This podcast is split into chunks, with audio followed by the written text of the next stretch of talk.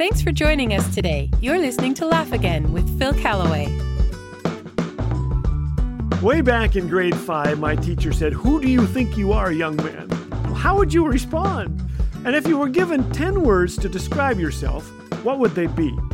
Funny, dull, insanely good looking, thin, formerly thin, smart, perky, engaging. Who are you?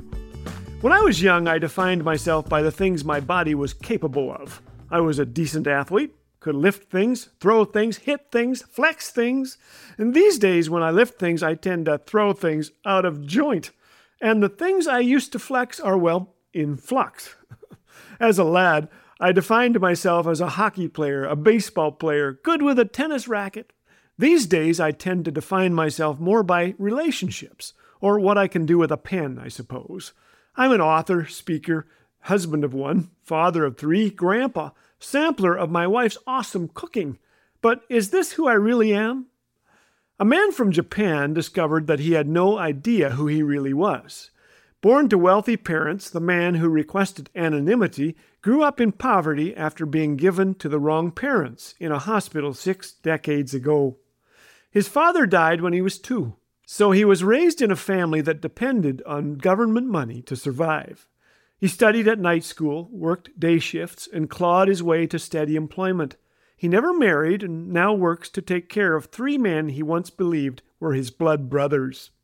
The other baby, who was given to this man's biological parents, grew up rich and is now head of a successful property company. Questions were raised when his brothers realized that he bore little resemblance to any of his relatives. DNA tests confirmed the mistake.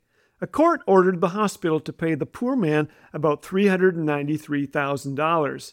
I might have had a different life, he said. I want the hospital to roll back the clock to the day I was born. The mental anguish he went through was enormous, said the judge. My heart goes out to him, of course. The truth is, so many of us live life unaware of who we truly are. The Apostle John tells us in 1 John 3 1 See what kind of love the Father has given to us, that we should be called children of God. Who are you?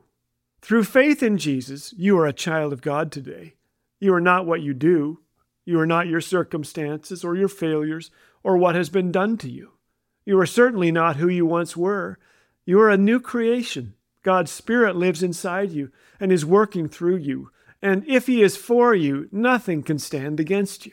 So look up and take hold of your immeasurable heritage today. One of the quickest ways to lose your joy is to forget who you are and whose you are. And who are you? Well, here's just a start from the Bible. You are God's workmanship, His child, loved, redeemed, forgiven, protected by God, blessed, filled with God's power, a joint heir with Jesus, more than a conqueror through Him who loves you. You are chosen, purchased by the blood of Jesus. You are free. Is that amazing or what? If that doesn't light your fire, your wood is soaking wet. We are rich, my friend when we know who we are, and better yet, whose we are. Getting this right changes absolutely everything. No, it won't bring my 20 year old body back or my awesome tennis serve. Well, that's all right. It fills this old body with plenty of joy. And since I've been laughing a whole lot, I think that all my wrinkles are to be right places. Hearing your encouragement never gets old. Every listener note we read feels just like the first. Sasha recently wrote, My family loves watching these together. Thank you so very much, and God bless you all. Thanks, Sasha.